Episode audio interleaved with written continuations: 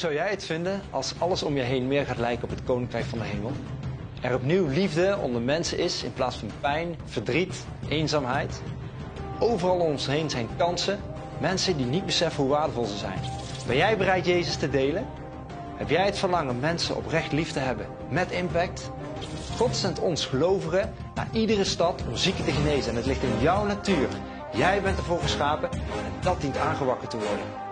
Als jij ervaart hoe Gods liefde door jou heen stroomt, wanneer je zieken de handen oplegt en geneest, zou je leven voor altijd veranderd zijn. Je gaat zien welke potentie je bezit en je kunt zijn zoals Jezus, altijd. Je leert over identiteit, zodat je werkelijk datgene doet vanuit wie je bent. De wonderen die dan gebeuren, zijn daarvan het product. Je bidt misschien voor het eerst in je leven voor de zieken en zie dan dat ze genezen. Sta op, zonder angst en zonder schaamte, voor het evangelie van Jezus. Jouw tijd is aangebroken voor deze levensveranderende ervaring. Word wakker en wandel in je bestemming. Overal zijn kansen. En dat is precies wat ik bedoel. Mensen liefhebben met impact. Is dat wat jij wil?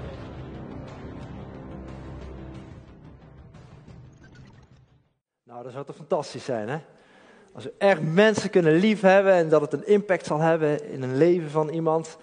En uh, als jonge jongen had ik altijd verlangen om iedereen aan te raken met de liefde van Jezus. Maar was het maar waar? Ik had een verlangen als jonge jongen niet. Ik was bang dat de Heer mij zou zenden naar Afrika in de bush bush. En dan dacht ik van, wat moet ik dat toch allemaal gaan doen? Moeilijke dingen en zo. Ik zeg, Heer, ik wil u echt volgen. Maar uh, als dat maar niet is.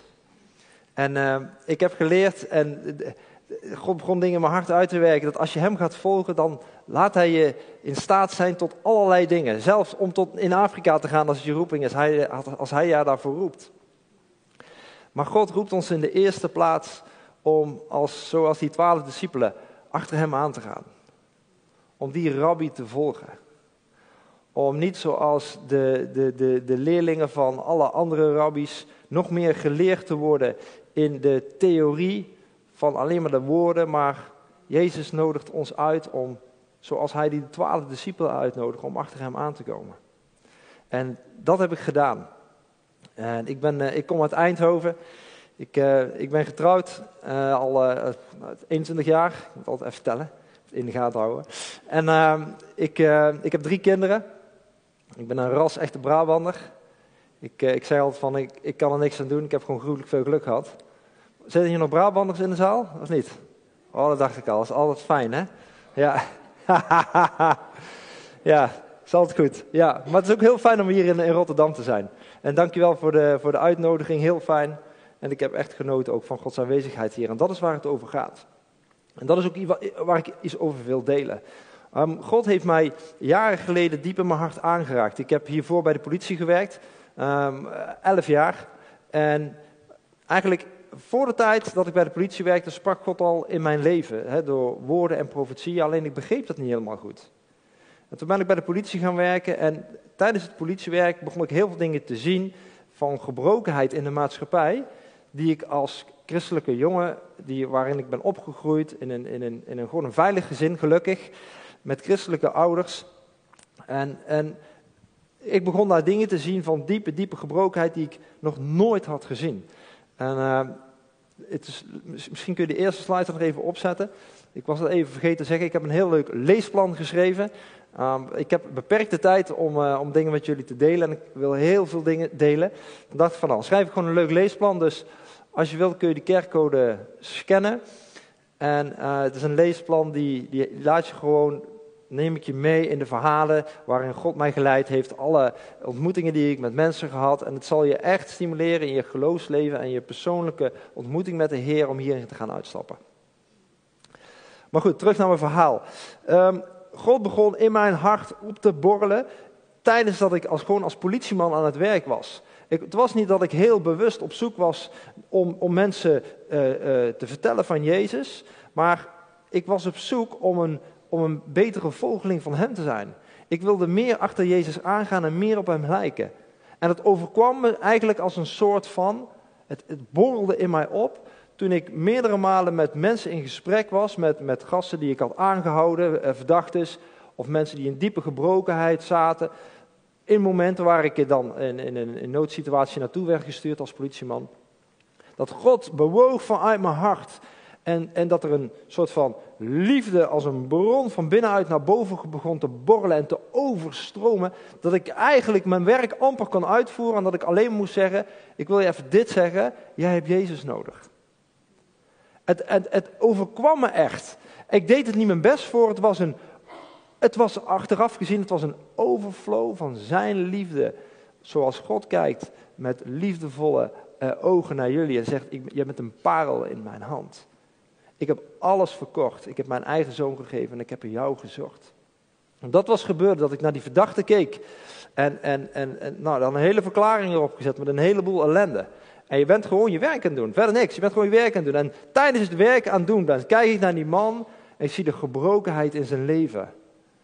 Ik heb daar natuurlijk een hoop vragen over gesteld. Je moet een soort sfeerbeeld als politieman uh, neerzetten. Dus uh, bent u drugsverslaafd, verleden, alcoholgebruik, uh, nou ja, crimineel. dus op een gegeven moment hij alles te zeggen.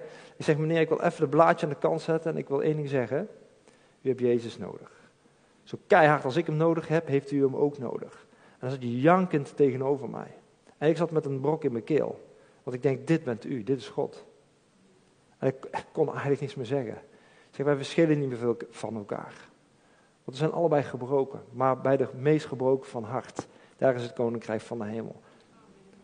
Omdat we bereid zijn om alles af te leggen. Alles af te leggen. Zoals Jezus bereid was. En hij zegt, Vader God, als het even kan, laat die beker aan mij voorbij gaan. Maar ik leg alles af. Ik wil uw wil doen. En dat is de roeping voor, voor u en mijn leven. Om alles af te leggen en vol achter Jezus aan te gaan. En ik begon met die man te bidden. En tranen over zijn wangen. Tranen over zijn wangen. Ik zeg, wat doen we nou met die verklaring? Hij zegt, gooi die maar weg, ik wil een nieuwe verklaring afleggen. En hij bekende een heel, het hele verhaal, waar hij eerst alles ontkende, bekende hij alles. Dat is wat God doet. Ik deed niet mijn best. Ik probeerde hem niet te overtuigen. Ik bedoel, ik heb hem gewoon zijn verklaring laten afleggen. Maar God overtuigt. Zijn geest overtuigt van, van zonde en van gerechtigheid. Hij komt altijd, en als hij zonde in je leven aanstipt, komt hij altijd, dat stipt hij aan, maar nooit met afwijzing. Altijd met in een bad vol van liefde. Als hij zegt, jij bent mijn kind en ik houd van jou. Ik wil dat je groeit en dat je meer gaat lijken op mij. En zo liepen die discipelen met Jezus. En hij koos er dan die twaalf uit als een symbool van de stammen van Israël. En hij zegt, de belofte die ik had voor in het oude verbond. Dat ik mijn kerk bouw en ik wil dat die stammen uh, mijn gemeente vertegenwoordigen als die twaalf stammen. En ik wil dat jullie een gemeente, dat jullie een gezin zijn. Zo koos hij die twaalf uit. En ik zeg, die twaalf, jullie gaan ermee door om mijn kerk te bouwen. Mijn lichaam te bouwen. En ik geef de verantwoordelijkheid aan jullie. En zij mochten de boodschap van Jezus verder brengen. En dan heb ik me afgevraagd, waarom koos hij juist die twaalf? Bedoel, je, je leest hè, dat Jezus ging, de nacht ging die bidden en dan uit zijn, al zijn discipelen die hem al volgden.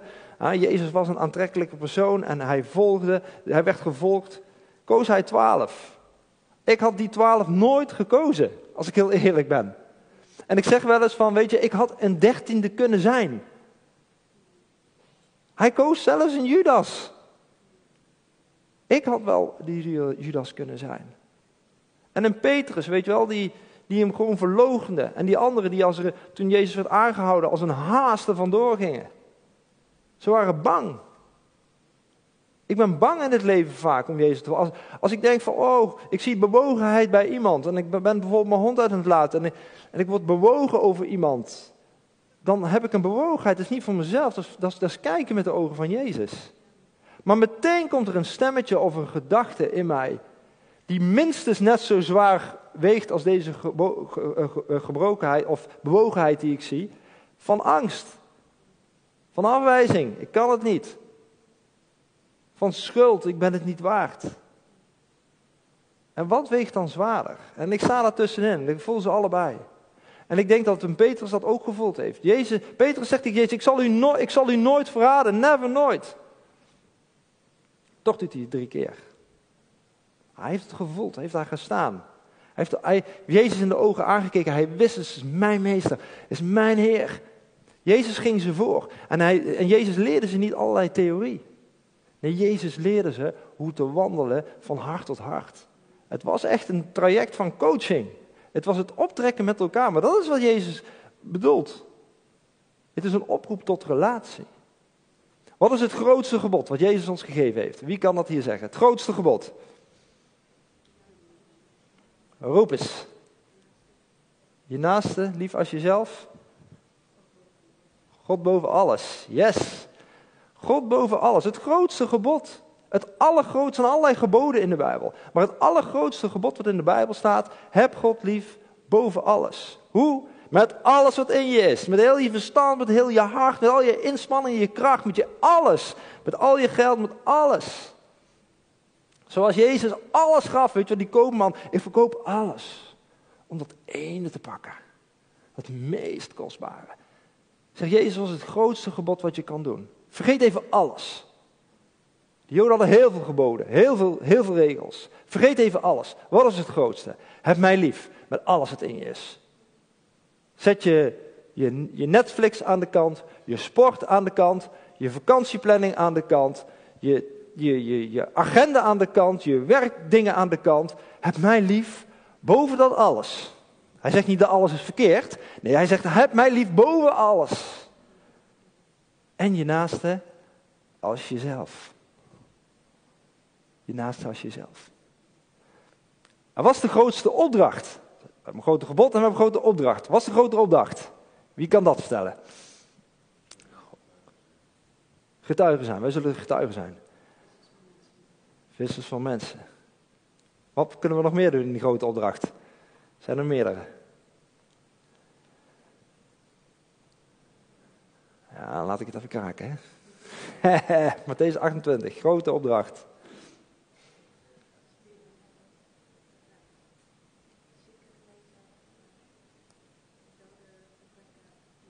Ja, ja, je wordt gezegd zieken genezen, danken, opwekken ook. Ga ik, zo, ga ik zo verder, dankjewel. Matthäus 28, lees het rustig na thuis. Hij zegt, ga. Ga en maak discipelen. Leer ze, doop ze. Maar hij begint met ga. En als je de grondtekst erop naleest, dan staat er gaande. Dus dat betekent niet dat hij zegt van, jongens, ik wil jou dat jij morgen naar Afrika gaat, dus je moet niet opstappen naar Afrika gaan, heel veel succes ermee. Dan begin je al helemaal, ah, zoals ik zo, denk, oh, dat gaat me niet worden. Hoe kan dat nou? Ik moest toch iets in Rotterdam doen? Of, ja, hoe kan dat nou? Uh, heer, u zou toch iets, iets, doen met mij? En zo komt er een profeet naar mij toe in het begin van mijn politiecarrière. Ik zat een half jaar in de opleiding. Hij zegt, wat doe je voor werk? Uh, ik zit in de opleiding van politieman. Oké, um, dit is niet wat God uiteindelijk voor jouw leven heeft. Er zal een andere weg komen. Dacht, is dit nou? Nou begon ik te shaken. Ik dacht, oh, is dit nou, hè? Afrika-verhaal. Ik dacht, nou, het ging na de dienst naar hem toe. Ik zeg, weet je, ik ben best wel een beetje van slag, want ik kan er helemaal niet plaatsen. Hij zegt, weet je, jij gaat gewoon rustig je werk doen als politieman, maar er komt een tijd dat je genoeg gezien hebt en dat is een andere weg voor jou. En daarna ben ik gewoon mijn ding gaan doen. En God bewerkt mijn hart. En er kwam een tijd dat ik genoeg gezien had. En toen op dat moment dat Jezus mij in mijn kraag greep en me zo diep raakte vanuit bewogenheid zoals Hij bewogen is met de mensen om ons heen en om jou. Maar de andere mensen zien niet dat ze parels in Gods hand zijn, maar jij wel. En dat begon ik langzaam te zien. En ik begon te kijken met zijn ogen. En toen ineens dacht ik van, Heer, ik, begin een verlangen te komen. Want er is gebrokenheid in de wereld om me heen. En hoe moet dat nou? En ik ben beperkt in wat ik doe en ik voelde een roeping op mijn leven. En toen kwam dat woord naar boven, dat al eerder was uitgesproken. Waarin God zegt, er komt een tijd dat. En dan kom ik even terug wat ik net zei, dat God niet zegt, je moet nou naar Afrika gaan staan en dan, ga je, en dan denk je, oh ik moet iets doen. Ik moet iets doen. Nee, ik hoefde hier niks te doen. Ik mocht ontspannen en ik mocht gewoon de politieman worden die ik wilde worden. Maar in het wandelen achter Christus aan, wat mocht ik doen? Is elke dag mijn leven afleggen en zeggen, Heer Jezus, mijn leven is niet belangrijk. Zoals Jezus zegt, ik heb mijn leven voor jou afgelegd. Verlogen jezelf. Neem je kruis op zoals ik mijn kruis heb opgenomen voor jou. Ga die weg van, van die, die, een weg die zwaar kan zijn, een weg die pijn doet. Heb je eens voorgesteld, hoe zwaar weegt zo'n kruis in je nek? Dat is super zwaar. Man, dat begint op een gegeven moment te drukken. Al leg je alleen maar een, een zak aardappels van 5 kilo zo uh, op je schouders. Dan ga maar 5 kilometer lopen. Dat wordt zwaar hoor. Zo, hij wordt niet zwaarder, maar hij voelt steeds zwaarder. Dat Jezus zegt, verloog jezelf, het gaat niet om jou. Ben je bereid om zoals ik voor jou heb geleden, om te lijden voor mij? Kom zo achter mij aan. En in dat proces zei ik, Heer Jezus, ik wil u volgen, kost wat kost, alles wat alles. Ik wil, ik wil steeds meer aan u geven, Heer, ik wil u volgen.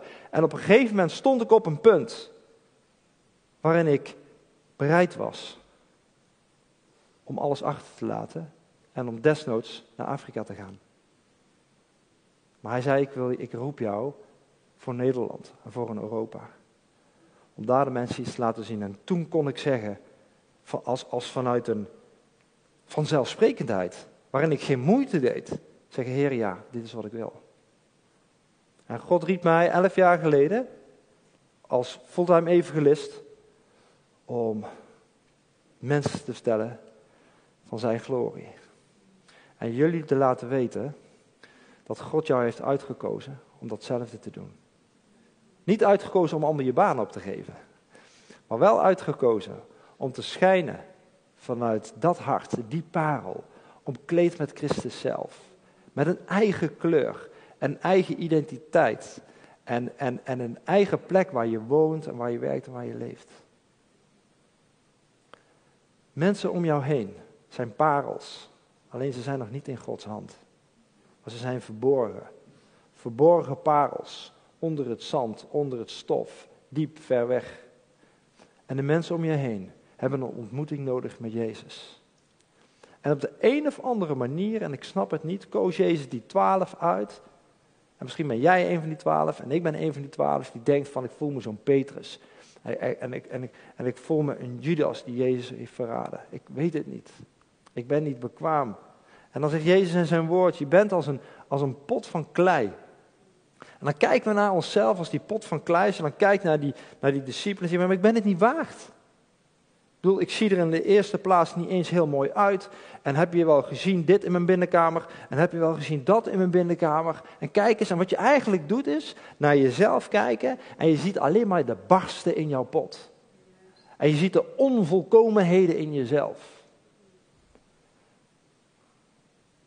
En toen moest ik gisteren zo denken, toen ik hierover na aan denken was.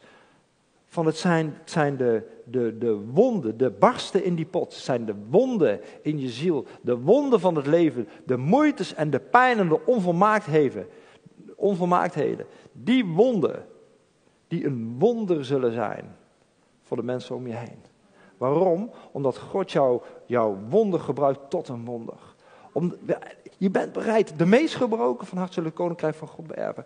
Dan ben je bereid te zeggen, Heer Jezus, ik heb het niet voor elkaar. Ik ben niet die perfecte pot om een mooie bos bloemen in te zetten.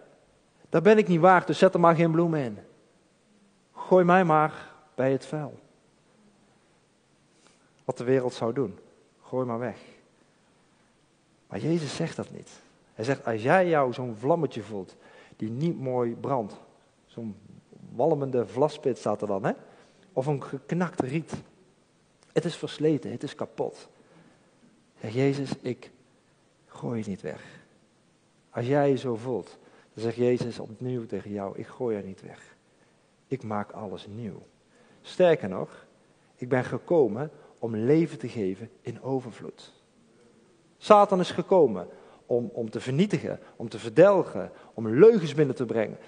Opdat jij maar gaat geloven dat jij niks waard bent. En dat gebroken riet en, en, en dat walmende vlaspetje maar weg te doen.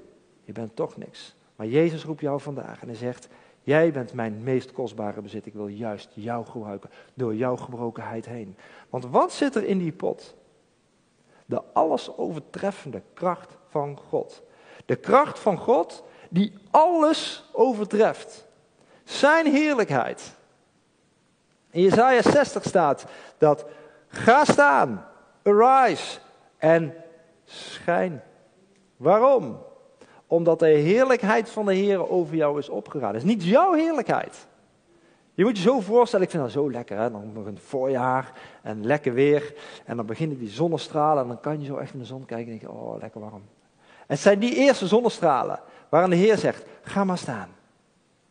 Als mijn zon opkomt over een nieuwe dag, dan schijnen mijn zonnestralen over jou. Mijn heerlijkheid schijnt over jou. Het verwarmt jou. En door jou verwarmt het anderen. Zijn heerlijkheid, staat er, zal gezien worden voor de heidenvolken. Zullen we het eens lezen? Dat lijkt me mooi. Pak het er eens bij, Jezaja. Ik ga het ook even opzoeken. Jezaja 60.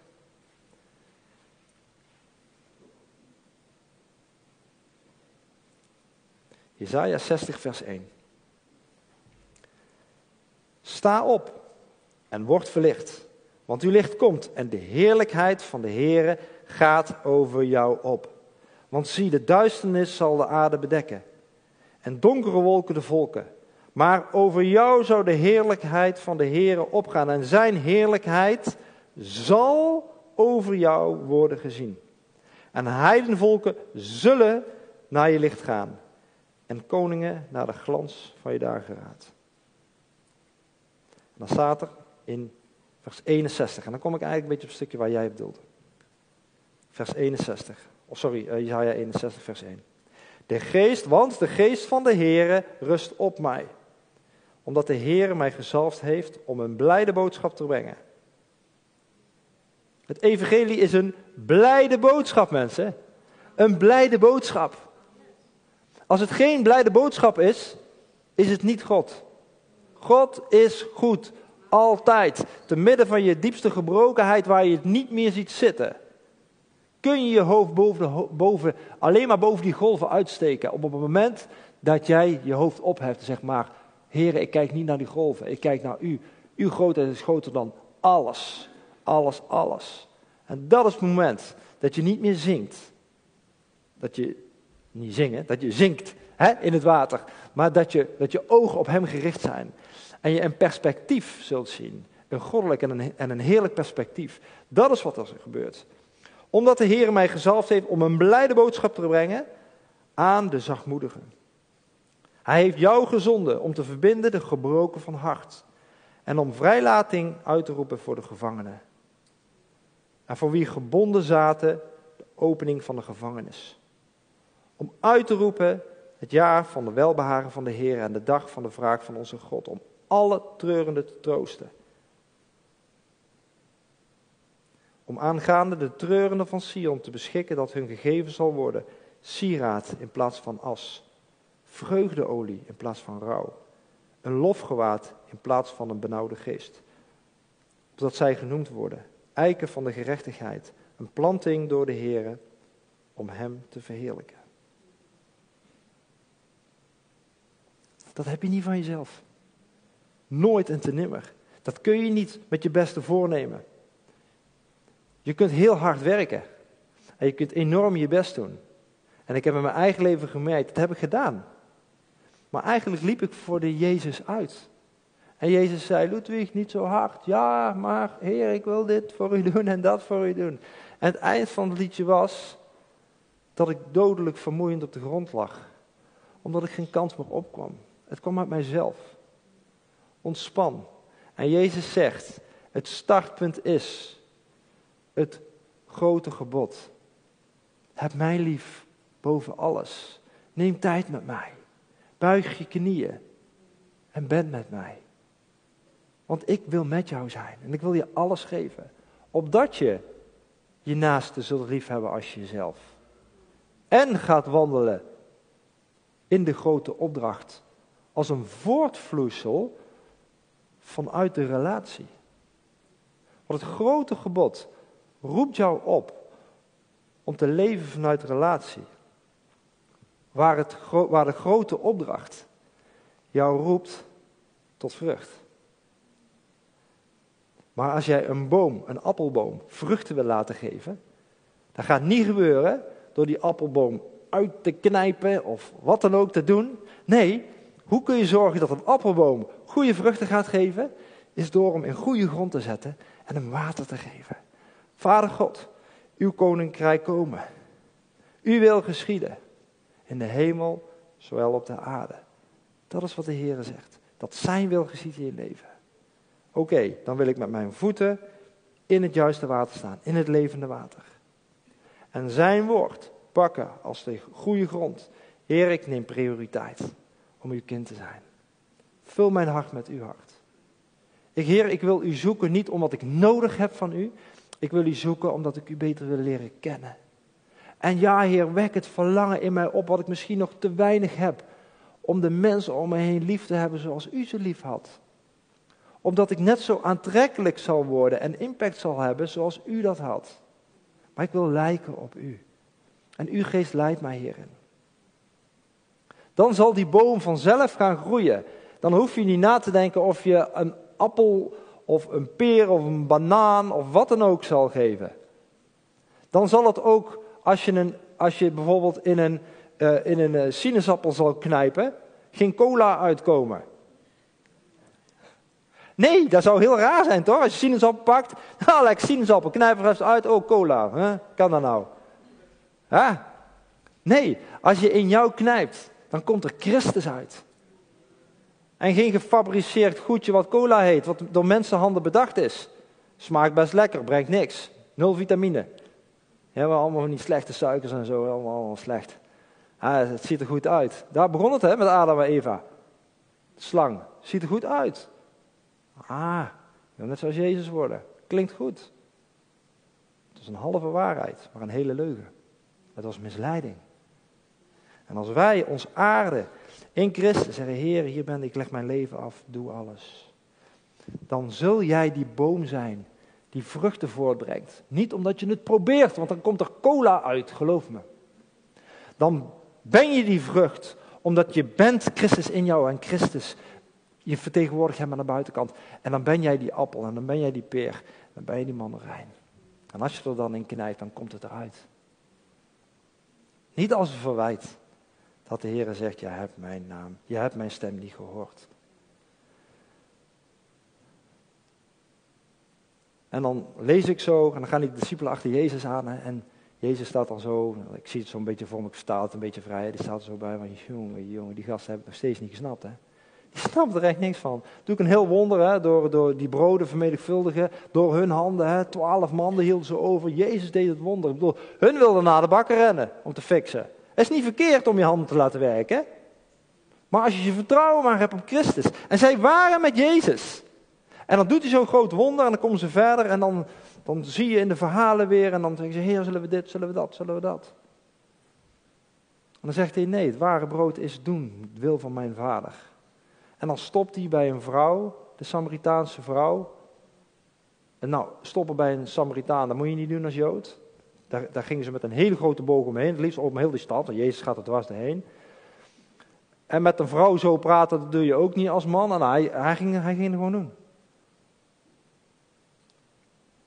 Mijn werkelijke brood is het wil van mijn vader doen. En hij deed de meest aparte dingen. En het gevolg daarvan was, met het contact met die vrouw, dat die vrouw zo overrompeld was wat daar gebeurde, dat ze zei van ja, maar u, u moet wel een profeet zijn, of wie bent u dan? En ze was zo vol van, en ze rent naar beneden, terug naar het dorp. En zegt, wat ik nu, ik heb, ik heb hier iemand ontdekt, ja, ik weet het niet of het de Christus is, maar of het, of het is een profeet, maar, maar hij wist van alles over mij, want hij had woorden van, van, van wijsheid over haar uitgesproken. En ik weet het niet, kom, kom kijken. En dan komt een dorp tot geloof. Ze hadden een ontmoeting met Jezus. Via haar in de eerste instantie. Het overkwam haar, ze was er vol van.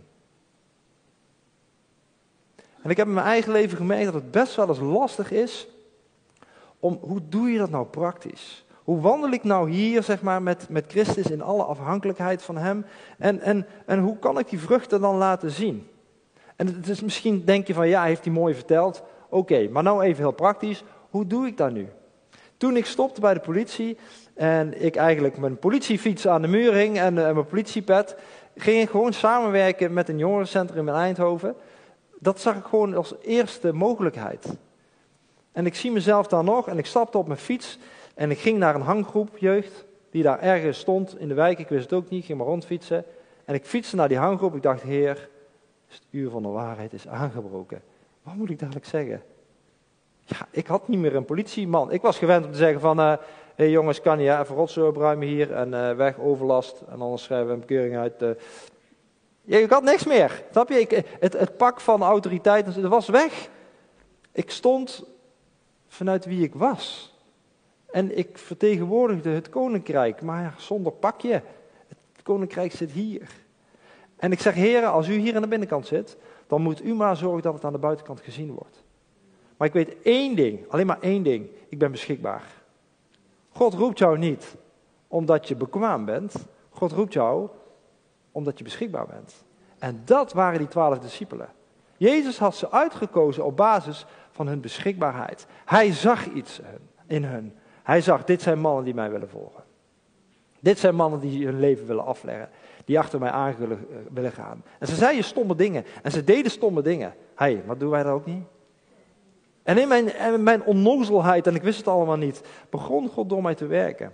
En ik begon steeds meer contacten te krijgen in die wijk. En ik begon jongens te betrekken. Kwamen jongens op een pad, zeiden Ludwig, we willen met jou mee en we willen de dingen doen. En doe maar eentje, even een paar slidejes verder. Dan kan ik je een paar fotootjes laten zien, dat is wel leuk. Even kijken, nou, dat was een hanggroepjeukje. Politie, doe maar eentje door. Nou, hier links zie je een uh, hanggroep. En uh, dat is die saaie donkere jongen naast mij, die ging met mij mee. Nou, rechtsboven was het jongerencentrum. Ja, doe maar de volgende. En op een gegeven moment stond er, ontstond er een groepje van, van, van jonge jongens en meiden die uh, tot geloof kwamen. En ik moet je zeggen, dat was heel apart. Het waren in de eerste instantie niet de jongens en meiden in de wijk waar ik naar uitstrekte die tot geloof kwamen. Het waren de jongeren die eigenlijk via een achterdeurtje binnenkwamen en die zeiden, Ludwig, ik wil jou wel helpen. En, en, en een vriend van mij, ik heb hem meegenomen, hij was in die tijd erbij in een bepaalde periode. En je doet allerlei dingen en je bent lekker bezig en dan komen mensen tot geloof. En dan dacht ik op een gegeven moment van, nou maar heren, de missie die ik voor ogen had van ik strek me uit naar die hanggroep jongeren in Eindhoven. Daar kwamen er eigenlijk bijna geen tot geloof. En degenen die tot geloof waren gekomen, dat waren eigenlijk al randkerkelijke jongeren. Wel hele bijzondere ontmoetingen moet ik zeggen. Maar God had ze op het oog. Maar wat God wilde, is dat ik gewoon bewoog. En het was niet, het was niet mijn missie, Nee, het is zijn missie voor ons. Daar heb ik iets over opgeschreven vanochtend, wat ik. Even kijken.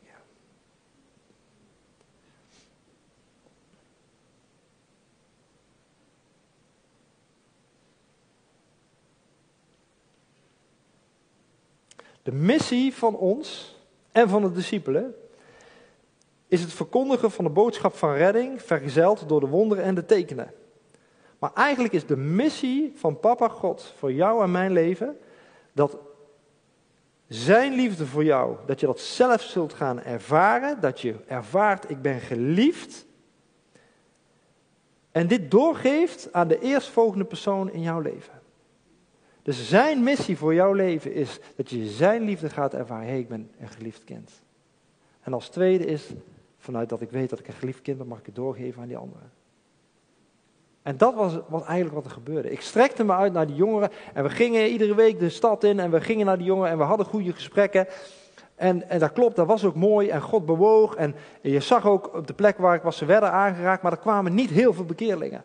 Maar zo was er eens een jongen, en er zijn meerdere verhalen van maar één jongen die zegt, Ludwig, ik wil jou graag gaan helpen wel bij dat jongerenwerk. Toevallig was het een jongere die bij mij kwam via via. Hij zegt, ik heb gehoord dat jij in een jongerencentrum werkt, ik wil jou wel helpen.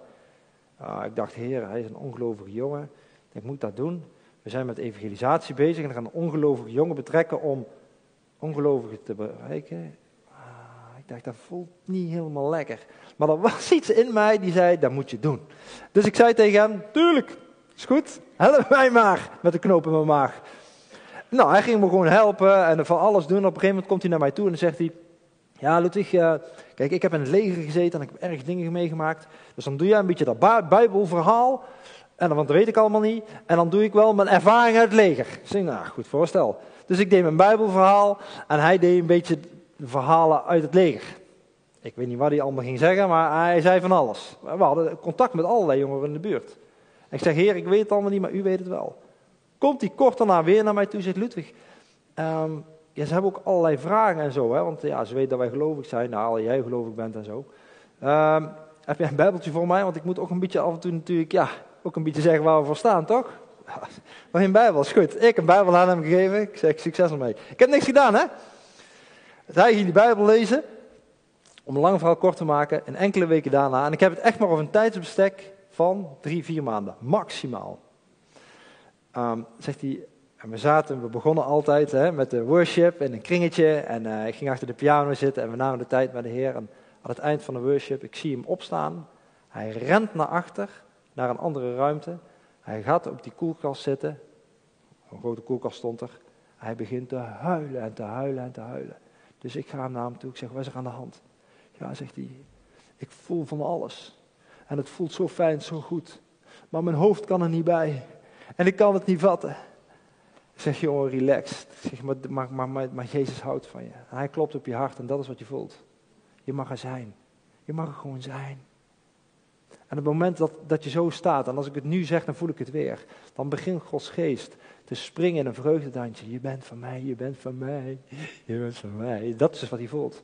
Maar zijn verstand komt er niet bij. Het is ook jouw hart, bekleed met Christus, die jou op plekken kan brengen en wil brengen. Maar vooral kan brengen. Zelfs in Afrika. Waar je verstand nooit durft te komen. God bewerkt in de diepste plaats van intimiteit met Hem ons hart. En zegt, mag ik heel je hart.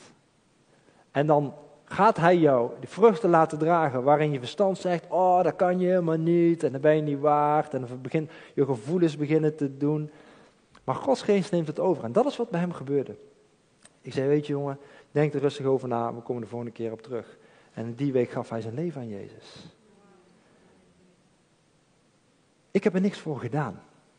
Een andere jongen die nu in mijn team zit, is een grafische vormgever, is het geloof gekomen via een hele omweg.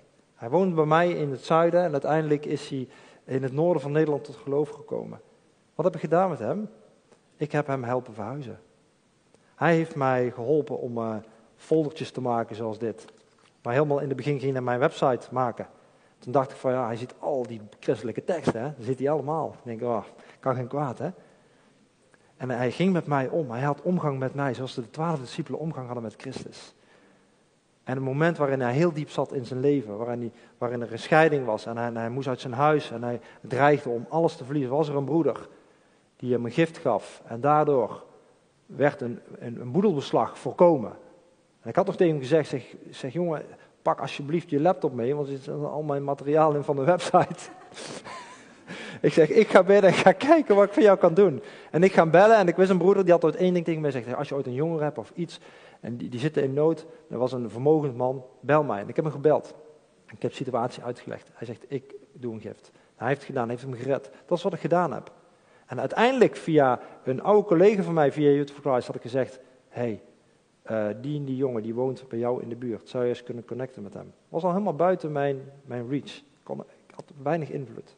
Ik heb af en toe eens een keer met hem even wat gedronken in de stad. Hij heeft zijn hart in Jezus gegeven en hij zit nu in mijn team. Hij, hij heeft een nieuwe vrouw ontdekt. Hij is getrouwd, een christelijke, stabiele vrouw. Het is gewoon fantastisch wat God gaat doen. Heb ik daar moeite voor gedaan? Nee. Ik heb moeite gedaan om meer op Jezus te lijken. Om mijn leven af te leggen. En Hij wil je gebruiken. Door al deze dingen heen. En heb ik gezegd, heren, ik wil echt de mensen om mij heen, mijn broers en zussen hierin helpen. Alle, alle dieptes en waar ik geworsteld heb en gehuild en, en, en, en gestoeid heb en waarom wel en waarom niet. Heer, en er begon een verlangen in mij op te komen. En dat was van hem. Rust mijn lichaam toe. Dus ik ben samen met een, eh, met een goede vriend van mij uit België, ben ik een training gaan schrijven en die heet de Love and Impact Training. Ik heb daar een foldertje van. Dus als je dadelijk interesse hebt, kun je even kijken. De laatste slide, die kun je er even op zetten. Um, daar heb ik een, uh, QR-code. Als je die scant, dan kom je op onze website. En daar kun je je aanmelden voor deze training. Deze training die helpt jou om die dagelijkse getuige te zijn. Maar wij zitten vooral op die kernwaarden. Wie ben jij in Christus? Wat is de autoriteit die jij hebt gegeven? Die aan jou is gegeven. Hoe kun je wandelen vanuit de intimiteit met God? Om uiteindelijk vrucht te dragen vanuit wie je bent. Niet zoals ik het doe. Jezus vraagt niet voor jou om morgen de stad in te rennen. Jezus vraagt om achter hem aan te gaan. En als je achter Jezus aangaat, dan zul je net zo aantrekkelijk zijn als hij. Dan zullen mensen naar jou toe komen. Of dan zul jij iemand zien als ik in de kassa en een rij sta te wachten. Dan kan ik gewoon wachten en mijn tijd afwachten. Maar kan ik denken, heren, ik ben beschikbaar. Ook weer vandaag. En dan zie ik ineens iemand en denk oh joh, ik begin al zenuwachtig te worden. Oh, bent u de Heer? En denk, ja, ik krijg al zweet in mijn handen. Ja, oké, ik weet het weer. Wie bent het? Oké, oké, ik ga het doen. Heb ik voorgenomen. Ik ga doen. Helemaal in het begin. Allereerste begin, toen ik heb gezegd, kwam van Soul Survivor. opgebouwd. En ik ging na Soul Survivor nog even hardlopen. Ik zeg, heer, ik ben beschikbaar. Uw geest wandelt met mij mee. U rent met mij mee. Ik wil u volgen. Dat is goed, zegt hij. Die vrouw daar, bemoedig haar maar. Ik dacht, no way. Ik ren haar gewoon voorbij. Ik denk, oh, angst, schaamte, wat moet ik zeggen? Ik wist het allemaal niet. En ik ren voorbij in gesprek met de Heer. Ik zeg, ja, maar Heer, ik wil u volgen. Zegt ik van, nou, ja, heer. Ik denk, nou moet ik stoppen. Als ik u wil volgen, dan moet ik achter u aangaan. Ik ben teruggegaan naar die vrouw en ik denk, ik ga naar haar toe en ik ga bemoedigen. Met woorden waarvan ik geloof dat u mij zult helpen. En die vrouw was nergens meer te bekennen. Ik was bijna in paniek. Ik ben die vrouw overal gaan zoeken. Maar het ging uiteindelijk niet om die vrouw, het ging om mij. Dat de Heer zei, wil je mij werkelijk volgen? Was lekker aan het sporten in de sportschool. Ik zei, Heer, ik ben beschikbaar. En ik, ik weet niet meer, ik was hier met een oefening bezig. En een, man naast mij, die was buikspieren aan het doen. Ah, jongen, hij was aan het kreunen en hij had last van zijn rug. En, uh, toen was ik al, al, iets verder in, ik was vaker uitgestapt. Dus ik stop zo, ik zeg, uh, gaat zwaar of niet? Oh, Zo'n Brabants, hè? Och, jongen, een rug en. Zeg, vind het goed als ik voor je bid? Als jij dat wil. Ik zeg, tuurlijk. Ik zeg, God wil. Ik zeg, God houdt van jou. En ik stond op van mijn bankje. En ik knielde en het ene, ik zeg, maar ja, doe die oefening maar gewoon door. en ik leg mijn hand onder, onder zijn rug. Ik zeg, in de naam van Jezus, kracht van God, val over deze man. En, pijn gaat eruit. Want wat zei Jezus later tegen zijn discipelen? Wat we in Josaja ook hebben gelezen. Genees de zieken, wek de doden op. Mensen met huidvraat, met, met ziekte in hun huid, genezen. Mensen die gebonden zijn, spreek bevrijding over hen uit. Ben een voorbeeld, loop met ze mee, doop ze, onderwijs ze. Dus ik leg mijn hand erop. En ik bid de kracht van God uit. God raakt die man daar aan. En ik, ik weet niet, ik weet niet meer of hij op dat moment helemaal genezen was. Maar wat me is bijgebleven is, hij zegt, dit heb ik nog nooit meegemaakt. Hij was helemaal van het padje. Hij zegt, dit vind ik wel zo fijn. Dit vind ik wel zo fijn.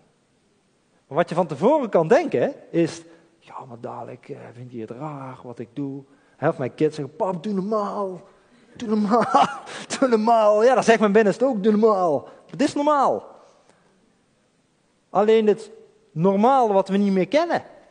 Het voelt misschien een soort als van een nieuw normaal. Maar het is normaal. En mensen hongeren ernaar. Ik kan je heel veel verhalen vertellen, ga ik een volgende keer graag doen. Maar mensen willen dit horen. Mensen zeggen van, meneer, ja, hartelijk bedankt dat u mij vandaag aansprak. Deze week nog. Nee, uh, ja, afgelopen week. Ik zeg, ochtends, zeg, heer, is al even geleden dat ik iemand aan heb gesproken. Dat was mijn hond uit het laten. Er zat een man op een bankje. Zeg, is hem daar, heer? En ik loop langs. Ik zeg, hé, hey, het? Ja, goed met jou? En ik keek op zijn telefoon. Dacht, oké, dat was hem niet. Dan liep ik door. ik zeg, heer, dat was hem niet. Was het hem dan wel? Ja, maar ja, en, maar inmiddels, vroeger deed ik al mijn best. Hè. Oh, jongens, had ik mezelf zo te forceren. En dat heb ik achter me gelaten. Ik zeg, heer, als u het wil, u kent mijn verlangen, ik ben beschikbaar. En ik loop verder en ik zie een jongen op een ander bankje zitten. En toen wist ik dit gaat hem worden. En ik loop naar hem toe en hoe dichter ik bij hem kom, hoe zekerder ik word. Dit gaat hem worden, heer. Dit is een door u bepaald gegeven moment, door uw geest geïnspireerd. En dan krijgt, komt zo'n zekerheid, nou dat is geloof. Ik weet niet wat er gaat komen, maar er gaat iets komen. Ik weet het zeker. Maar ik heb het niet gezien, maar ik weet het zeker. Dus ik ga staan, hetzelfde, hé hey, jongen, hoe is het? Huh? Ik ken jou ergens van, zegt hij tegen mij. Hij kende mij van een jongerencentrum, dat was echt uh, zes jaar geleden, zeven jaar geleden. En uh, ik zeg, ja, blijkbaar was hij eh, door iemand van zijn kerk daarheen gestuurd. Hij was een randkerkelijke jongere geworden. Die had gezegd, ga maar naar het jongerencentrum. Hij is één keer bij ons geweest. En daar kwam ik hem tegen. Heel gesprek met hem. Hij zegt, ik vind het zo bijzonder, zegt hij. Hij zegt, ik ging hier zitten en ik, ben op, ik, ga nou naar uh, mensen van mijn kerk. Daar ben ik al heel lang niet geweest. Maar ik dacht, ik ga naar dit bankje, ga ik even chillen. Ik zeg, en ik heb aan de Heer gevraagd. Ik geeft u me iemand? En ik zie jou en ik, dit gaat hem worden. God, dit is een door God gegeven moment. Hij zegt, mag ik naast je komen zitten? Oh ja, is goed. En we hebben heel openhartig kunnen spreken en ik heb hem bemoedigd. En hij heeft opnieuw Jezus in zijn hart aangenomen. Hij Heer, ik wil u volgen. En toen dacht ik, wat doe ik nu? Ga ik nu weg? Zeg, jongen, heel veel zegen. Hij had heel veel vragen, heel veel gebrokenheid. En dat is ook wat we in de training behandelen. Wat doe je als iemand een goddelijke ontmoeting heeft gehad via jou? Dat jij het eerste en beste beeld van Christus in het moment bent geweest. En dat was het. God raakt. Hij zegt, ik weet niet wat ik voel als ik, je bidt nu voor mij. Ik zeg, wat voel je dan? Het lijkt wel of ik soort meer vrijheid voel. En ik weet niet, meer open. En, en ik zeg, nou dan is dat ook zo. Is Gods geest die je die wil je gaan leiden. Hij zegt, zullen we volgende week afspreken? Dus ik heb mijn telefoonnummer gegeven. Ik zeg, bel maar volgende week, ga ik met je lopen. En dat is wat ik doe. Dan loop ik gewoon een tijdje met hem op. En dan geeft God weer anderen die hem verder kunnen leiden. Jezus wil je helpen om een getuige te zijn. Maar misschien ben jij wel die persoon die zegt van, nee, maar ik ben veel beter in een follow-up. Ik ben veel beter in de één op één gesprekken. Dan zegt Jezus, je mag nog steeds mijn getuige zijn, maar ik zal je vooral laten schitteren op die één op één gesprekken. Hij stopt je niet in een mal, hij gebruikt je hoe je bent. Vanuit jouw gaven en vanuit jouw talenten. In een bad van liefde altijd.